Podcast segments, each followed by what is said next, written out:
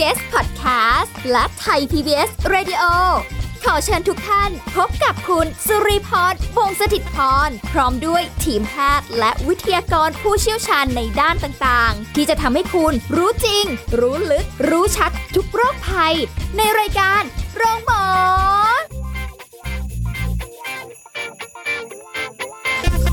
สวัสดีค่ะ คุณผู้ฟังคะมาแล้วค่ะรายการโรงหมอนะคะ พบกันเป็นประจำสำหรับในช่วงเวลานี้นะคะ กับเรื่องราวในการดูแลสุขภาพทุกรูปแบบจริง ๆ ค่ะ ตั้งแต่ เรื่องของโรคภัยไข้เจ็บนะคะ การใช้ชีวิตการกินอยู่การออกกำลังกาย รวมไปถึงสุขภาพสัตว์เลี้ยงเราก็มีมาฝากกันนะคะ ติดตามรายการของเรากันได้ วันนี้สุริพรทำหน้าที่เหมือนเดิมค่ะ แต่ไม่ได้มาคนเดียวนะคะ มากับผู้ช่วยศาสตราจารย์ดรเกษรสัมภาวทองอาจารย์ประจำคณะสาธารณสุขศาสตร์ ผู้เชี่ยวชาญด้านการส่งเสริมสุขภาพและป้องกันโรค มหาวิทยาลัยธรรมศาสตร์ค่ะสวัสดีค่ะพี่เกษรค่ะ สวัสดีค่ะค่ะวันนี้เจอกันเรายังไม่ได้บอกหัวข้อ เดี๋ยวเราจะนึกขึ้นใหม่อีกทีหนึ่งใช่ไหมเหมือนเหมือนจะต้องมาลุ้นกันอยู่ข้างหน้าอะไรอย่างนี้เลยนะคะจริง ๆ ก็สิ่งที่เราจะคุยกัน ถ้าเป็นพี่เกสรนี่ก็ต้องเรื่องผู้สูงอายุเลยค่ะนะคะมีความเชี่ยวชาญในด้านนี้โดยเฉพาะเลยทีนี้ก็เป็นอีกหัวข้อหนึ่งที่ต้องบอกว่าน่าสนใจ เพราะตัวเองก็เคยเจอนะคะ ผู้สูงวัยนะเราก็จะได้ยินกันมาแบบหลาย ๆ คนที่จะมักจะพูดแบบโอ้พอยิ่งอายุมากๆ แล้วก็จะยิ่งเอ่อกลายไปเป็นเด็กเออคุยยากทำตัวเป็นเด็กขึ้นเอออะไรอย่างนี้ เอาใจตัวนิดหน้อยบ้างแล้วแต่คนค่ะอะไรว่าไปค่ะหรือว่าแบบ อาจจะคือเหมือนกับแบบไม่ไม่ไม่ใช่ผู้สูงวัยอย่างที่ที่เราอาจจะคาดคิดว่า เอ๊ะเขาจะต้องแบบเออดูแลตัวเองได้นะแข็งแรงนะหรือเราดูแลเขาอะไรอย่างเงี้ยค่ะแต่อุ้ยเขาเป็นเด็ก เขาแบบมีนิสัยแบบบางทีเราก็งงๆเฮ้ยทำไมเป็นเด็กอาจจะแบบมีงองแงบ้าง เอาแต่ใจบ้างหรือว่าอ่าในเรื่องของ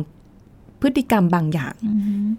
อันเนี้ยค่ะเป็นสิ่งปกติเลยหรือเปล่าคะที่เราต้องเจอหรือใคร ๆก็ต้องเจอ คือต้องบอกว่าเราเราพูดคุยหัวข้อเนี้ยต้องบอกว่าเป้าหมายของเราอะ ก็คืออยากจะให้ ทำความเข้าใจค่ะแล้วก็เอ่อพอเข้าใจแล้วเราก็จะยอมรับอืมแล้วเราก็หาวิธีการที่เราจะอยู่ร่วมกัน หรือค่ะว่าทำให้เกิดประโยชน์มากที่สุดอืมกับทุกฝ่ายเนาะค่ะเราจะไม่ได้ เป็นลักษณะที่ว่ามาพูดเพื่อให้มองผู้สูงอายุเป็นโอ้ทำตัวเป็นเด็กไม่ดีอืมอย่างนี้อย่างนี้ก็จะไม่ใช่วัตถุประสงค์แบบนั้นเลยแหละค่ะซึ่งปราสิ่งที่มันปรากฏบางคนเนี่ยพูดคอนเทนต์เดียวกันเลยนะคะค่ะแต่ด้วยความรู้สึกที่ต่างกันเนี่ยอืมมันก็ทำให้เกิดผลกระทบที่ต่างกันค่ะแต่ว่ามั่นใจว่ารายการลงหมอสุขภาพเราพูดเพื่อให้เข้าใจอ่าแล้วก็จะได้นำไปใช้ในการดูแลค่ะต้องบอกว่าใช่ค่ะผู้สูงอายุเนี่ยพออายุมากขึ้นเนี่ยก็จะมีสภาพคล้ายกับ เด็กในลักษณะของความสามารถในการดูแลตัวเองลดลงอืมเราลองนึกถึงภาพชีวิตนะตั้งแต่เริ่มต้นนะคะค่ะเราก็ยังอ่ายังเดินไม่ได้ ยังกินอาหารเองไม่ได้อะไรต่างๆเนี่ยเราก็ค่อยพัฒนาขึ้น เด็กเนี่ยเขาเรียกพัฒนาการ นะฮะก้าวหน้าจนเป็นผู้ใหญ่ดูแลตัวเองได้เต็มค่ะที่อ่าแม้กระทั่งมีครอบครัวทำมาหากินอะไรต่างๆ แต่พอถึงวัยสูงอายุปุ๊บเนี่ยสิ่งที่มันเคยเพิ่มขึ้นอะมันก็จะลดลงค่ะถอยลงเรื่อยๆเรื่อยอืมๆจนกระทั่งสุดท้ายแล้ว อาจจะต้องการคนมาป้อนอาหารด้วยซ้ำไปอ่าใช่ใช่ไหมคะใช่เพราะฉะนั้นไอ้ความเข้าใจตรงนี้มันมันมันเหมือนกับเรา เรากำลังเข้าใจเรื่องสัจธรรมของชีวิตเลยแหละอืมว่าวันหนึ่งอะสิ่งที่มันก้าวหน้าไปก็ต้องลดถอยลงค่ะแล้วมันเป็นเราไงที่ผ่านช่วง ผู้สูงอายุอะนะคะ ก็ได้ผ่านช่วงชีวิตมาทั้งหมดแล้ว เพราะฉะนั้นถ้าท่านยอมรับตรงนี้ได้เนี่ยก็จะพยายามปรับตัวว่าค่ะเอาละมาถึงตรงนี้ก็ต้อง ก็ต้องเป็นแบบนี้แบบนี้อืมนะคะในขณะที่ครอบครัวเนี่ยถ้ามีความเข้าใจก็บอกอ๋อตอนเราเป็นเด็กเราก็เป็นแบบนี้ค่ะพอเราสูงอายุมันก็จะกลับมาเป็นแบบนี้เหมือนกันอืมนะมันเป็นลักษณะของการหมุนเวียนเป็นวัฏจักรแบบนี้ คืออันนี้เราไม่ได้มาแค่ว่าเป็นเรื่องของสรีระที่เปลี่ยนแปลงไปใช่ที่ค่ะถดถอยลงอย่างเดียวนะ แต่ว่าแค่เหมือนกับว่าสิ่งที่เราจะสื่อก็คือที่เราต้องเข้าใจ เพราะว่าอันเนี้ยที่ได้ยินมาบ่อยๆเลยค่ะพี่เกสรว่ามีคุยแล้วแบบ ถามหลายรอบหลงลืมหลายรอบความจำมากเราก็ต้องคอยบอกเหมือนะเราตอนเป็นเด็กๆ ที่เราก็เป็นเจ้าหนูทำไมทำไมถามทำไมเออถามสักเป็นทบ่อยๆนายเลยอ่าทำไมในทำไมบางทีเนี่ยคำถามเดิมถามอยู่หลาย ๆ ครั้ง ท่านก็ตอบให้เราได้โดยที่ไม่รู้สึกอะแบบจะต้องหงุดหงิดหรืออะไรเลยใช่ไหมคะเหมือนท่านเข้าใจเนาะว่าเด็กก็เป็นแบบนี้ แต่พอวันหนึ่งที่เราโตขึ้นมาแล้วเนี่ยพอท่านมีคำถามกับเราในประโยคเดิมๆ ซ้ำๆหรืออะไรก็แล้วแต่เนี่ย เรากลับถ ทนไม่ค่อยได้ด้วยซ้ำใช่ค่ะอืมอันนี้ก็เป็นเป็นเรื่องราวที่เหมือนกับจุดเริ่มต้นนิดเดียวค่ะ แต่มันกลายเป็นประเด็นใหญ่โตในครอบครัวเลยนะคะค่ะเพราะว่าลูกหลานที่รำคาญ ผู้สูงอายุที่ถามบ่อยๆถามซ้ำๆตอบแล้วก็ลืมไปแล้วอะไรอย่างเงี้ยค่ะ ก็จะหงุดหงิดแล้วยิ่งถ้าหากว่าเขามีสภาพจิตใจที่ที่ตึงเครียดอยู่แล้วค่ะด้วยภาวะเศรษฐกิจสังคมข้างนอกอะไรเงี้ย ก็มักจะยอมรับเรื่องราวเหล่านี้ในบ้านไม่ได้ กับอืมผู้สูงอายุไม่ได้ค่ะทีเนี้ยวิธีการที่ที่มันเป็นหลักการทั่วๆไปเลยอะค่ะ ก็เริ่มต้นตั้งแต่ว่าอะธรรมชาติของผู้สูงอายุเนี่ยความจำในปัจจุบันที่เรียกเราเรียกว่าเป็น recent memory เนี่ยค่ะความ ความจำถึงเรื่องปัจจุบันตรงเนี้ยอืมจะไม่ค่อยดีค่ะแต่ remote memory ความจำในอดีตอะเขาจะจำได้ดีเออแปลกเพราะฉะนั้นดีพูดเรื่องอดีตเดี๋ยวเล่าได้เป็นฉากใช่ฉากใช่จริงแต่ค่ะเล่าถึงเมื่อวานกินข้าวกับอะไรอืมยากแล้วเมื่อเช้านี้กินข้าวกับอะไรอาจกินจะยาหรือยังยังจำไม่ได้ยังจำเลไม่ยได้นะคะเออพอเรายอมรับว่าเนี่ยคือสภาพร่างกายการเสื่อมถอยของอืมระบบความจำระบบอ่าเส้นประอ่าประสาทขค่ะองเนี่ยร่างกายต่างๆเหล่านี้มันลดน้อยถอยลงเนี่ย เราก็จะเข้าใจแล้วก็มีมีการยอมรับหรือแม้กระทั่งอืมวันหนึ่งเราก็คงเป็นเหมือนกันนะอะไรอย่างเงี้ยค่ะค่ะถ้าคิดอย่างนี้ได้เนี่ยเราจะเริ่มรู้สึกว่าโอเค นะคะ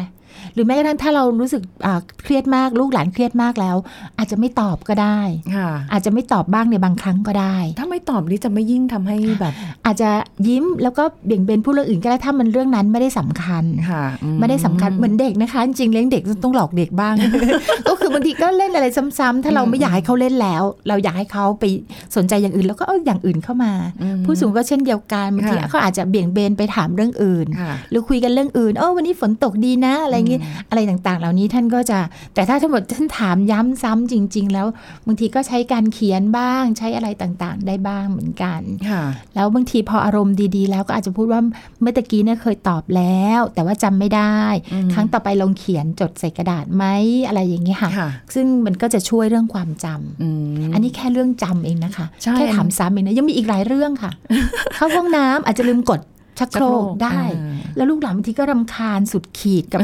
โอ้ทำไมห้องน้ำสกปรกเล็กๆอย่างนี้เออออะไรอย่างเงี้ยค่ะมันเป็นเรื่องจุกจิกในบ้านทั้งหมดเลย เริ่มต้นมาจากความเข้าใจว่าผู้สูงอายุเองเนี่ยไม่มีเจตนานะค่ะแต่มันเป็นด้วยเรื่องของความเสื่อมของค่ะความจำร่างกายอะไรต่างๆ สมาธิด้วยนะคะบางทีค่ะก็ไม่ได้มีสมาธิจดจ่อกับสิ่งที่กำลังทำรับประทานอาหารก็อาจจะหก ไม่ก็เหมือนเด็กเลยนะคะอ่าใช่รับประทานอาหารก็อาจจะหกหลุดล่วงออกมาจากปากอะไรค่ะต่างๆ ช้อน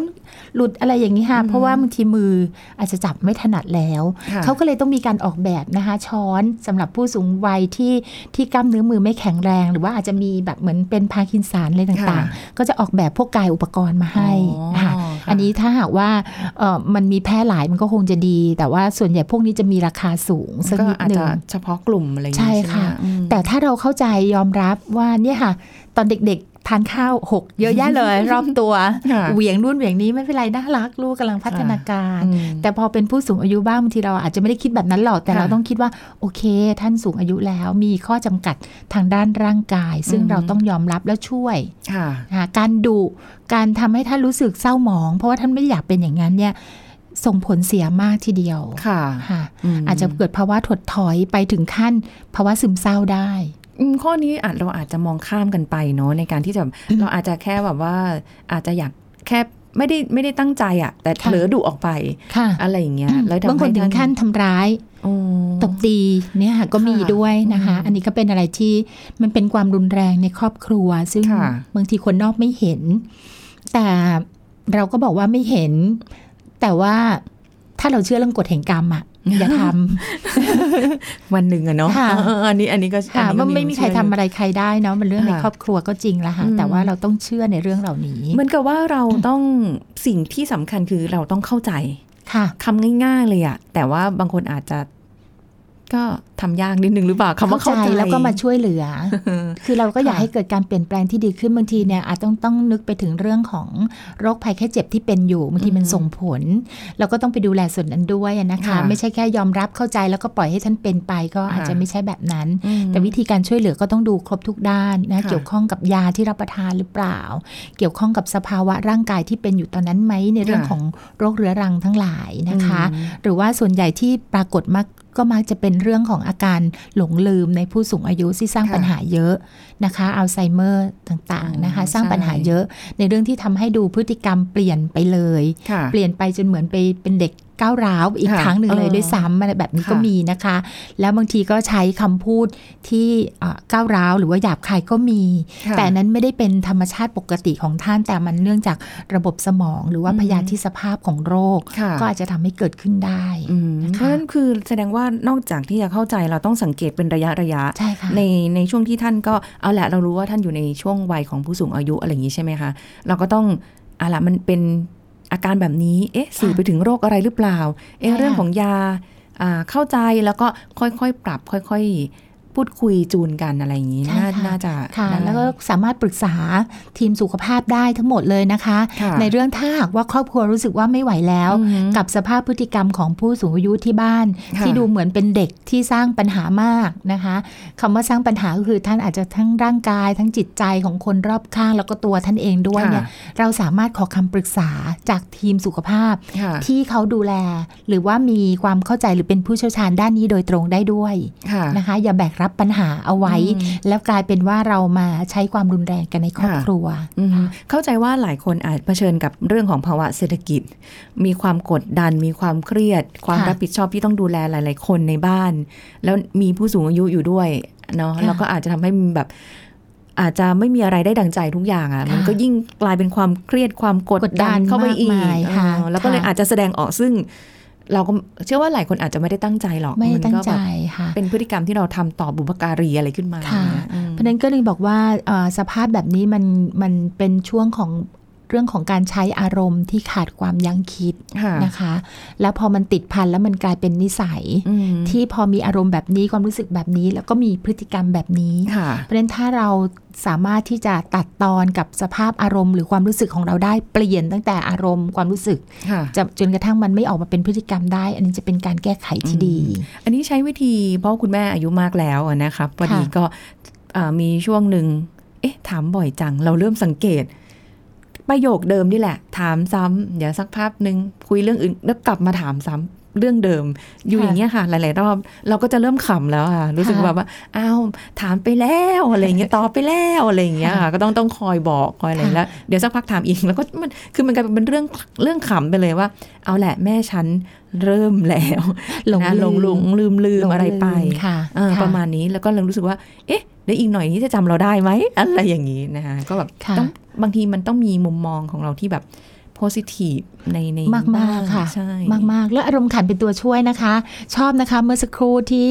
น้องลีพูดว่าก็ขำไปอะไรอย่างเงี้ยค่ะคืออารมณ์ขันช่วยบรรยากาศในบ้านได้ แต่ไม่ได้ขำแบบข้างในนี่ขุ่นแต่ข้างนอกพยายามขำนี่จะไม่ใช่นะคะค่ะขำจากข้างในจริงๆหรือคือมีอารมณ์ขันอารมณ์รื่นเริงมคือจะผิดบ้างถูกบ้างก็ก็หัวเราะกันได้ อันนี้ค่ะเป็นสิ่งที่ที่ดีค่ะอืมเอ่อแต่ว่าเราไม่ได้ขำว่าหัวเราะเยาะนะคะอ่าไม่ใช่อันนั้นไม่ใช่แต่ว่าเรารู้สึกแบบเหมือนถ้าเป็นเด็กเราก็บอกว่าเอ็นดู ถ้าเป็นผู้ใหญ่ก็เออก็น่ารักดีนะอะไรอย่างเงี้ยแต่ค่ะมันมันทำสะมันทำให้เราเห็นภาพสะท้อนได้ชัดเจนนะคะพี่เกสรค่ะว่าใช่เอาแหละค่ะว่าเริ่มเข้าสู่ช่วงหลงหลงลืมลืมแล้วนะค่ะแล้วจากนี้จะไปเจออะไรอีก ซึ่งใช่ค่ะซึ่งเหมือนกับว่าเราเตรียมพร้อมรองรับที่จะเจอค่ะอะไรต่อไปในอนาคตใช่ได้ค่ะอะไรพอเรางี้ยอมรับ ได้เนี่ยมันเหมือนกับว่าเราจะไม่ตึงเครียดกับสิ่งนั้นละเราบอกค่ะมันมีโอกาสเกิดขึ้นได้นะอืมแต่เรามาพยายามดูดีกว่า ว่าสิ่งที่เกิดขึ้นน่ะเราจะแก้ไขอะไรได้บ้างค่ะหรือแม้กระทั่งถ้ามันแก้ไขไม่ได้ เราก็ต้องอยู่กับสภาพนั้นด้วยด้วยความสงบในจิตใจให้ได้ค่ะดีกว่าที่เราจะไปดิ้นรนกระสับกระส่าย หรือว่าแม้กระทั่งกดดันอืมอ่าท่านอะไรอย่างเงี้ยค่ะยอมค่ะรับไปดีกว่า อย่างของที่บ้านนี่ใช้วิธีการจ้างดูแลอืม ตลอด 24 ชั่วโมงเลย ให้ค่ะอยู่ด้วยตลอดเวลาเลยทีเดียว อาจจะแบบว่าเออคือให้นอนนอนด้วยค่ะเพราะว่าเราก็ห่วงว่าช่วงค่ะจังหวะลุกไปห้องน้ำใช่ค่ะหรืออะไรในช่วงกลางคืนเพราะว่าตื่นบ่อยมากค่ะ ผู้สูงผู้สูงอาอายุยุจะจะตื่นมากบ่อยอะค่ะด้วยค่ะสภาพร่างกายด้วยเรื่องอะไรต่างๆ หลายอย่าง แล้วเวลาตื่นเนี่ยท่านก็จะไม่ยอมที่จะอยู่ละค่ะค่ะจะต้องลงจากเตียง จะต้องเออไปห้องน้ำจะต้องอืมไปดื่มน้ำหรือว่าค่ะไปทำอะไรสักอย่างการมีผู้ดูแลแบบนี้ก็ป้องกันอันตรายที่จะเกิดขึ้นจากค่ะการพลัดตกหกล้มได้นะค่ะป้องกันใช่อันตรายอันเนื่องมาจาก ฟืนไฟอะไรต่างๆ นะคะซึ่งบางทีก็ก็เป็นเรื่องใหญ่โตเหมือนกันนะคะ ถ้าไม่มีคนคอยช่วยดูค่ะ บางทีอาจจะไม่ใช่แค่เราแล้วนะพี่เกสรค่ะที่แบบอย่างของของรีนี่คือที่บ้านจ้างคนมาค่ะดูแลคุณแม่เราก็ต้องแบบดูคนมาดูแลแม่เราด้วยว่า โอเคไหมค่ะเป็นแบบไหนเพราะเขาอยู่ด้วย 24 ชั่วโมงอ่าแล้วต้องค่ะแล้วเข้ากับแม่เราได้หรือเปล่าอะไรเนี่ยใช่เพราะว่า อย่างที่พี่เกสรบอกเลยว่า พอเริ่มอายุมากขึ้นเนี่ย ไม่ได้บอกว่าจะเย็นลงค่ะหรือว่าจะแบบนิ่งได้ขนาดนั้นใช่ค่ะแต่ว่ามันกลับกลายเป็นว่าเอ่อบางอาจเรื่จะองมีนะคะความหงุดหงิดง่ายโมค่ะโหง่ายเอ่อไม่ถึงกับเกลียวกราดทำลายเขาวของไม่ถึงขนาดนั้นนะคะ แต่แต่ว่ารู้สึกว่าน่าจะ เหมือนเป็นวัยรุ่นน่ะหงุดหงิดง่ายหน่อยอะไรอย่างเงี้ย อันนี้ก็เป็นอีกอันหนึ่งนะคะ คือผู้สูงอายุเป็นได้ทุกวัยนะ เป็นเด็กก็ได้ เป็นวัยรุ่นก็ได้ ใจนะคะร้อนเออค่ะรอไม่ค่อยได้อะไรประมาณเนี้ยก็มีมีเคสหนึ่งอะค่ะที่ที่ผู้ให้การปรึกษาเนี่ยเขาก็มาปรึกษาว่าแบบเนี้ยจะทำยังไงอืมผู้สูงอายุอายุ 70 กว่าค่ะค่ะแล้วก็ ปรากฏว่ามีภาวะน้ำตาลขึ้นสูงปรี๊ดขึ้นมาเลยโอ้เป็นเบาหวานค่ะแล้วก็มีอาการจะกำลังจะช็อกแล้วนะนี่ลูกก็เลยหอบมาโรงพยาบาลค่ะแล้วหลังจากที่ได้รับการดูแลเยียวยาเรียบร้อย ก็มาถามว่าเกิดอะไรขึ้นอืมนะคะ แกก็บอกว่าเอาลูกอมอะค่ะ ไปเก็บไว้ในห้องนอน 20 เม็ดแล้วกินภายในครึ่งเช้าหมดเลยโอ้โหคือน้ำตาลขึ้นเลยนะคะค่ะแล้วก็หอบขนมไว้เป็นถุง ปิดอ่าห้องล็อกห้องกินอย่างเดียวเลยโอ้ยตายแล้วแล้วถามว่าเกิดอะไรขึ้นเออประท้วงเพราะลูกไม่ให้ไปเที่ยว อ้าวนี่ค่ะ อันนี้อาการวัยรุ่นไหมคะนึกถึงตอนเราวัยรุ่นนะถ้าไม่ให้ไปเที่ยวนี่คือแบบล็อกห้องงอนกินเลยใช่ไหมค่ะอ๋อเหรอแล้วก็รู้ว่าถ้าฉันกินทอฟฟี่20เม็ดเนี่ยอืมน้ำตาลต้องขึ้นแน่ แน่โอ้โหอันนี้คือแล้วเขาก็จะได้พาไปหาหมอ แล้วหมอก็คงจะบอกว่า ปล่อยให้ไปเที่ยวบ้างก็ได้นะครับ อะไรอย่างเงี้ยค่ะอันนี้คือเป็นการวางแผนเป็นขั้นเป็นตอน อันนี้แบบวัยรุ่นแบบมีเหตุผลแบบเออรองรับมองเห็นเลยใช่ไหมคะว่าเป็น step เลยเนี่ยค่ะก็เป็นนะคะเออก็แปลกดีเป็นมีค่ะมีอืมเพราะฉะนั้นการที่เข้าใจแล้วก็อย่างที่บอกว่าใช้อารมณ์ขันบ้าง แต่ว่าค่ะอย่าทำบ่อยนะคะแบบนี้ อันตรายถึงแก่ชีวิตได้เอค่ะอต้องต้องดูจากหลาย ๆ อย่างเลยใช่นะคะค่ะอะแต่ยังไม่หมดเท่านี้ค่ะ คุณผู้ฟังค่ะเดี๋ยวช่วงหน้าเรากลับมาคุยเรื่องนี้กันต่อค่ะพักกันสักครู่แล้วกลับมาฟังกันต่อค่ะ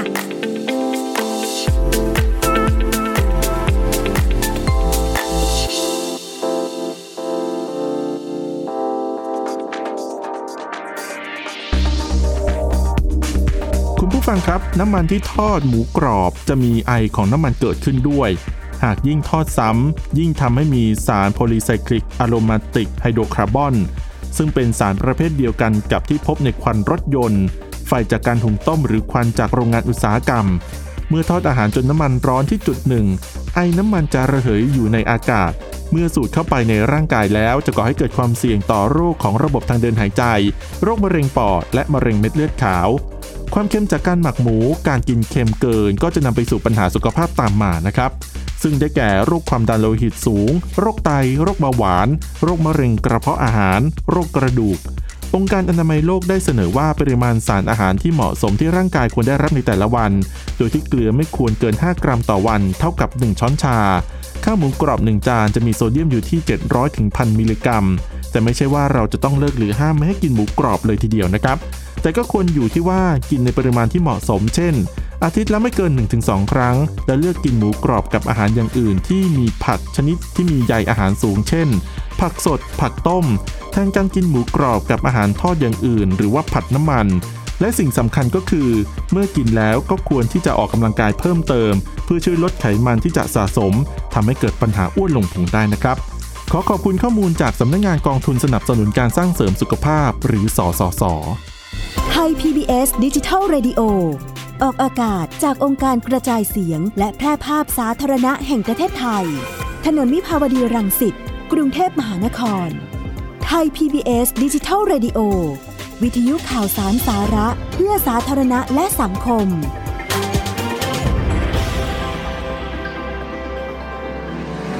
คุณกำลังฟังรายการโรงหมอ รายการสุขภาพเพื่อคุณจากเรา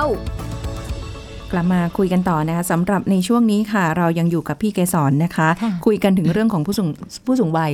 บางทีก็อาจจะมีแบบจังหวะโมเมนต์ที่เรารู้สึกว่าโอ้ทำไมกลับแบบเหมือนเด็กเลยค่ะอะไรอย่างนี้นะคะ แบบบางทีก็เป็นวัยรุ่นนะแต่งตัวเปรี้ยวมากก็มีนะคะโอ้ชอบมากเลยค่ะ แบบเออแบบดูมีสีสันให้แบบค่ะตัวเองสดชื่นนะคะแต่ว่าค่ะในขณะเดียวกันด้วยสังคมไทยเนี่ยเรามีเรื่องของความกตัญญูมอันนี้เป็นสิ่งที่รู้สึกว่าโอ้เราโชคดีมากเลย อาจจะแตกแตกต่างจาก เมืองนอกเมืองนาเขานะคะค่ะแต่ของเราเรื่องของการกตัญญูการดูแลต่อบุปการีอะไรเหล่านี้อันนี้เวลาที่เราเจอผู้สูงอายุที่เอาแหละ วันนี้เขาอาจจะย้อนเขารู้สึกแบบเป็นเด็กดูแบบเราเอาแต่ใจบ้างอะไรบ้างแต่เรายังต้องดูแลเขาด้วยความอ่อนโยนด้วยความเข้าใจใช่ไหมคะค่ะ คือประเด็นนี้มันเป็นประเด็นที่เราบอกว่ามันเป็นความเข้มแข็งของวัฒนธรรมไทยนะคะค่ะเป็นจุดแข็งเป็นความเข้มแข็งที่ให้เราได้ช่วยกันพยุงให้ให้สังคมเราเนี่ยค่ะได้ก้าวเดินต่อไปข้างหน้าได้ แม้ว่าเราจะเป็นสังคมสูงวัย คนส่วนใหญ่เป็นผู้สูงอายุเนี่ย เรามีตัวเนี้ยช่วยอยู่ก็คือคนวัยอื่นค่ะๆนะคะ หรือแม้กระทั่งไม่ไม่ต้องไม่จำเป็นต้องมาเป็นญาติผู้ใหญ่ของเราพอเราเห็นผู้สูงอายุเนี่ยค่ะเราก็จะมีจิตใจที่อยากจะช่วยแล้วจริงไหมคะค่ะประเด็นเนี้ยมันเป็นจุดแข็งของสังคมเรา ดังนั้นถ้าย้อนกลับมาที่ในครอบครัว ถ้าเรามีผู้สูงอายุหรือแม้กระทั่งถ้าตัวเราเป็นผู้สูงอายุซะเองแล้วเรา เข้าสู่ภาวะที่มีการเปลี่ยนแปลงทางด้านเอ่อพฤติกรรม ความคิดนะความสามารถทางด้านร่างกายของเราลดน้อยถอยจนกลายเป็นเหมือนเด็กอีกครั้งหนึ่งค่ะอะไรอย่างเงี้ยค่ะ เราอาจจะต้องเข้าใจตัวเราเองด้วยส่วนหนึ่งอืมแล้วก็ลูกหลานก็ต้องเข้าใจ แล้วก็ยึดโยงกันไว้ด้วยว่าในอดีตน่ะก็ทำคุณประโยชน์มาเยอะค่ะนะลูกหลานบางคนเนี่ยผู้สูงอายุบางท่านเนี่ยเลี้ยงหลานเป็นสิบสิบคนนะคะอ๋อนะคะใช่อันนี้เพิ่งมีญาติ ผู้ใหญ่เสียชีวิตญาติของญาติอีกทีหนึงค่ะนะคะ ก็คุยกันว่า เออ คุณย่าเลี้ยงเด็กมากี่คนเนี่ยเลี้ยงหลานมีนับไปนับไปได้ตั้ง 17 คนโอ้อืมเห็นไหมคะค่ะสิบจดคนคืออาจจะมาช่วงสั้นช่วงยาว หรือบางคนก็เลี้ยงจนเข้ามหาวิทยาลัยอะไรเงี้ยคือคำว่าเลี้ยงในที่นี้ไม่ได้บอกว่าท่านเอาเงินมาเลี้ยงอะมาส่นะคะเสียอะไรแต่ท่านแบบดูแลอาหารการกินอะไรต่างๆ อยู่เป็นอยู่บ้านเป็นปักหลักอยู่บ้านค่ะแล้วลูกหลานเนี่ย ทยอยกันเข้ามาตามช่วงวัยอะแล้วก็ผ่านจากบ้านท่านไปอะไรเงี้ยค่ะเออสิบเจ็ดคนคิดดูโอ้สิคะค่ะแล้วอันนี้นะคะเพราะฉะนั้นท่านก็เป็นผู้ที่ทำคุณประโยชน์ให้กับครอบครัวจริง ๆ และในวันที่ท่านจากไปด้วยวัย 97 ปีเนี่ยโอ้ลูกหลานทุกคนน่ะได้ตระหนักรู้ถึงแบบ เนาะในวัยที่ท่านได้ดูแลมาค่ะนะคะ แล้วทุกคนก็แวะเวียนมาเยี่ยมตอนที่อยู่โรงพยาบาลอะไรอย่างเงี้ยค่ะ ถึงแม้ว่าช่วงท้ายๆ เข้าใจว่าประมาณสักสองสามปีก่อนที่จะเสียชีวิตเนี่ย อาจจะจำลูกหลานไม่ได้ค่ะจำไม่ได้อืมแต่ความรู้สึกอะยังมีอยู่มันได้อะค่ะเนอะอืมเห็นไหมคะอย่างนั้นเพราะฉะนั้นเนี่ยตอนที่ช่วงวัยประมาณที่พอ 90 ไปแล้วอะ ช่วงเนี้ยเขาเรียกค่ะว่ามันเป็นภาวะภาษาไทยเรียกว่าหง่อมแล้วอย่างเงี้ยค่ะค่ะ ก็จะเหมือนเด็กอีกครั้งเลยนะคะอืมต้องป้อนข้าวต้องเช็ดตัวต้องพาเข้าห้องน้ำหรือว่าตอนหลังก็ต้องนอนอยู่กับเตียงเข้าห้องค่ะน้ำไม่ได้อะไรเงี้ยค่ะอืมเป็นเด็กจริงๆอะนะคะ แต่ว่าคนดูแลนั่นน่ะมองเห็นเขาอยู่ในสภาพร่างกายที่ไม่ใช่เด็กค่ะถูกไหมคะ นั้นสภาพจิตใจของคนดูแลหรือลูกหลานที่ดูอะเราต้องปลูกเรียกความทรงจำในอดีตนะ ว่าเขาได้ทำคุณประโยชน์มามากมายเลยอะค่ะแล้ววันนี้เราก็ดูแลอืมให้สมศักดิ์ศรีค่ะแต่ก็ก็จะไม่ได้ปฏิบัติต่อเขาเหมือนเขาเป็นเด็กอีกครั้งนึงก็จะค่ะไม่ใช่อย่างนั้น แต่ว่าอืมปฏิบัติดูแลให้สมศักดิ์ศรีกับความเป็นผู้ใหญ่ค่ะผู้สูงอายุที่อืมเราให้ความเคารพนับอ๋อถือใช่นะกราบไหว้ท่านอะไรอย่างเงี้ยค่ะค่ะจะเป็นลักษณะนั้นมากกว่าอืมอืมอันนี้คือไม่ค่อยห่วงถ้าเกิดว่าครอบครัวดูแลได้เป็นอย่างดีใช่แต่ด้วยข่าวที่เห็นบางที พี่เคสอนโอ้ยค่ะ สังคมก็จะทนไม่ได้ สังคมก็จะรับไม่ได้นะคะค่ะที่ปรากฏแบบนั้น เพราะว่าอืมสังคมไทยเราเราให้ความนับถือผู้ผู้ผู้ใหญ่ผู้สูงอายุอยู่แล้วเพราะฉะนั้นสังคมก็จะยื่นมือเข้ามาให้การช่วยเหลือ ต้องบอกว่าตอนนี้มันเป็นประเด็นที่สังคมโอบอุ้มกันค่ะเยอะมากนะคะ ข่าวพอเข้าไปดูแล้วอ๋อพอมีข่าวออกมาปุ๊บจะมี ทางช่วยเหลือเข้าไปมีเงินบริจาคมีนู่นมีนี่อืมซึ่งซึ่งอันนี้บางทีเรื่องบริจาคมันก็อาจจะบางทีก็ดูมากไปนิดเหมือนกันนะคะก็แต่เอาไปนว่าเขาก็มีเจตนาดีที่อยากค่ะจะให้การช่วยเหลืออืมแม้กระทั่งแบบบางทีเราแค่เล็กๆน้อยๆบางทีสมมุติว่าเอ่อแค่เราพูดเสียงดังขึ้นใช่ไหมคะอ่าอ่าด้วยความที่อ่าคุณพ่อคุณแม่เราอาจจะหูไม่ค่อยได้ยินแล้วเราพูดเสียงดังเนี่ยบางคนอาจจะมองว่าเราตะคอกด้วยซ้ำไปใช่ไหมคะ อันนี้ยังต้องระวังเลยอะใช่ค่ะแเรื่มัอนงมีเยความเสื่อมแล้วก็อืมการได้ยินเนี่ยเป็นอุปสรรคเยอะมากนะค่ะว่าพอไม่ได้ยินแล้ว ก็เลยคิดว่าคนไม่ได้ตอบไงค่ะค่ะก็เลยจะถามซ้ำค่ะเพราะว่าอาจจะได้ยินแล้วก็เบาหรือเหมือนอะไรที่ไม่ไม่สื่อให้รู้ว่าได้รับคำตอบค่ะก็อาจจะเป็นเหตุผลหนึ่งนะคะ นอกเหนือจากความจำแล้วก็คือใช่การได้ยินเออค่ะเนี่ยค่ะค่ะแค่แค่บางทีเราพูดเสียงดังขึ้น คนที่มองมัน เป็นอีกแบบหนึ่งไปค่ะอันนี้แค่เนี้ยเรื่องแค่เล็ก ๆ เนี้ยเรายังรู้สึกว่าแบบเราไม่สบายใจเอ๊ะค่ะคนจะมองเราว่าเป็นการตะคอกไหม หรืออะไรไหมค่ะนะคะซึ่งซึ่งอันเนี้ยมันเป็นเรื่องละเอียดอ่อนมากใช่จริค่ะงมันมีอีกพฤติกรรมหนึ่งที่ลูกหลานบางคนไม่เข้าใจ แล้วก็รู้สึกว่าผู้สูงอายุเนี่ยเหมือนเด็กเลยอยากรู้อยากเห็นเรื่องของคนอื่นเขาอะไรอย่างเงี้ยนะคะ ก็มียิ่งถ้าเราอยู่ร่วมบ้านกันหลายคนเนี่ยค่ะวัยรุ่นหรือว่าอะไรก็จะไม่อยากให้ผู้สูงอายุมายุ่งเรื่องส่วนตัวใช่ไหมคะไม่อยากให้เข้ามายุ่งในพื้นที่ห้องนอนอะไรของเขาด้วยอย่างเงี้ยเออแต่ความที่ผู้สูงอายุเนี่ยมีความรู้สึกว่าเขาก็อยากดูแลอืมเขาก็อยากจะเข้าไปใกล้ชิดแหละค่ะนะคะ ก็เหมือนเด็กบางทีเด็กก็อยากรู้อยากเห็นค้นกระเป๋าพ่อแม่ ก็ยังไม่เป็นไรเรารู้สึกน่ารักดีนะเออพัฒนาการของเขา พอผู้สูงอายุเข้ามาแล้วก็มาอะเหมือนกับเขาก็จะใช้ว่ามาวุ่นวายชีวิตของเขาอะไรเงี้ยอาจจะรับไม่ได้อืมก็กลายเป็นประเด็นที่เป็นคอน FLICT อันนี้ต้องยอมรับนิดหนึ่งว่าผู้สูงอายุเนี่ยเอ่อ คือส่วนใหญ่แล้วอะอยากจะดูให้เกิดความปลอดภัยค่ะนะคะ แล้วก็อยากจะให้รู้สึกว่าเราเป็นมีความใกล้ชิดอะไรต่างๆ ก็อาจจะเข้าไปวุ่นวายกับชีวิตนิดหนึ่งอะค่ะ บางคนก็อาจจะไม่นิดอะนะต้องค่ะต้องเข้าใจอีกอีกด้วยอะค่ะ คือจริงๆก็ต้องบอกว่าแต่ละท่าน ก็จะมีอุปนิสัยที่อาจจะไม่ได้เหมือนกันใช่ที่เราค่ะคุยในวันนี้เราคุยเป็นแบบภาพกว้างเพราะเราเจาะจงไม่ได้ว่าแต่ละท่านค่ะนี่คืออาจจะมีมุมโมเมนต์ที่มีโมเมนคุณต์ผู้ฟังฟังแล้วรู้สึกว่าไม่นะฉันเจออีกแบบนึงเอ๊ะฉันเจอแบบนี้นะหรืออะไรอย่างเงี้ยนะคะค่ะแต่ว่าก็ไม่เป็นไรแต่ว่าพื้นฐานคือในการที่จะทำความเข้าใจกับสิ่งที่เปลี่ยนแปลงของผู้สูงอายุ ในเรื่องของสรีระร่างกายความถดถอยตามธรรมชาติหรืออะไรก็แล้วแต่ แต่ว่าสังคมไทยดีตรงที่เรามีความเคารพ กับผู้ใหญ่ค่ะมีความกตัญกญูตัญญูค่ะแล้วก็ต้องบอกว่าเราโชคดีมากที่ เชื่อไหมคะว่าที่อื่นไม่มีนะค่ะเราเจออย่างอย่าง อย่างรีเจอพี่เกสรใช่ไหมคะค่ะถามว่าเป็นญาติกันไหมรู้จักกันไหมไม่นะคะ แต่เราเรียกพี่เรียกพี่เรียกน้องกันได้เลย เป็นพี่เป็นน้องได้เป็นไปเจอคุณป้าคุณน้าคุณอาเราก็เสมือนเป็นครอบครัวเดียวกันเหมือนเป็นญาติกันค่ะเพราะฉะนั้นก็เอาเป็นว่าก็ถ้ามีอะไรก็ช่วยๆกันดูแลใช่ค่ะในสังคมของเรา โดยเฉพาะใช่ผู้สูงค่ะอายุด้วยค่ะนะคะคงจะมีหลักคิดอยู่สองสาเรื่องนะหนึ่งก็คือเรื่องของการทำดีเนี่ยความดีเนี่ยก็จะกลับมาในรูปแบบใดรูปแบบหนึ่งแล้วนะคะ อันที่สองก็คือว่าสังคมเกื้อหนุนกันเนี่ยวันหนึ่งเราก็จะได้รับการเกื้อหนุน นะคะค่ะอันที่สามก็คือว่าให้มองไปเลยนะคะ ว่าผู้สูงอายุท่านได้ทำประโยชน์มาแล้ว อาจจะไม่ได้ทำประโยชน์กับเราโดยตรง แต่ก็ทำประโยชน์ให้กับประเทศชาติมาก่อนค่ะเพราะฉะนั้นอันนี้ก็น้อมรับเอาไว้นะคะอืมในวันหนึ่งที่ท่านเปลี่ยนไปแล้วเราก็ช่วยกันดูแลค่ะนี่ก็ฝากไว้นะคะ ใครๆก็ต้องเจออยู่แล้ว ไม่แน่วันหนึ่งเราอาจจะไปเป็นเด็กก็ได้ในวันนั้นนะคะขอบคุณพี่เกสรค่ะขอบคุณมากค่ะ สวัสดีค่ะเอาละค่ะคุณผู้ฟังคุยกันเพลินๆแป๊บเดียวหมดเวลากันอีกแล้วนะคะ พบกันใหม่ครั้งหน้าค่ะ ดูแลตัวเองกันด้วย พบกันใหม่นะคะ สวัสดีค่ะ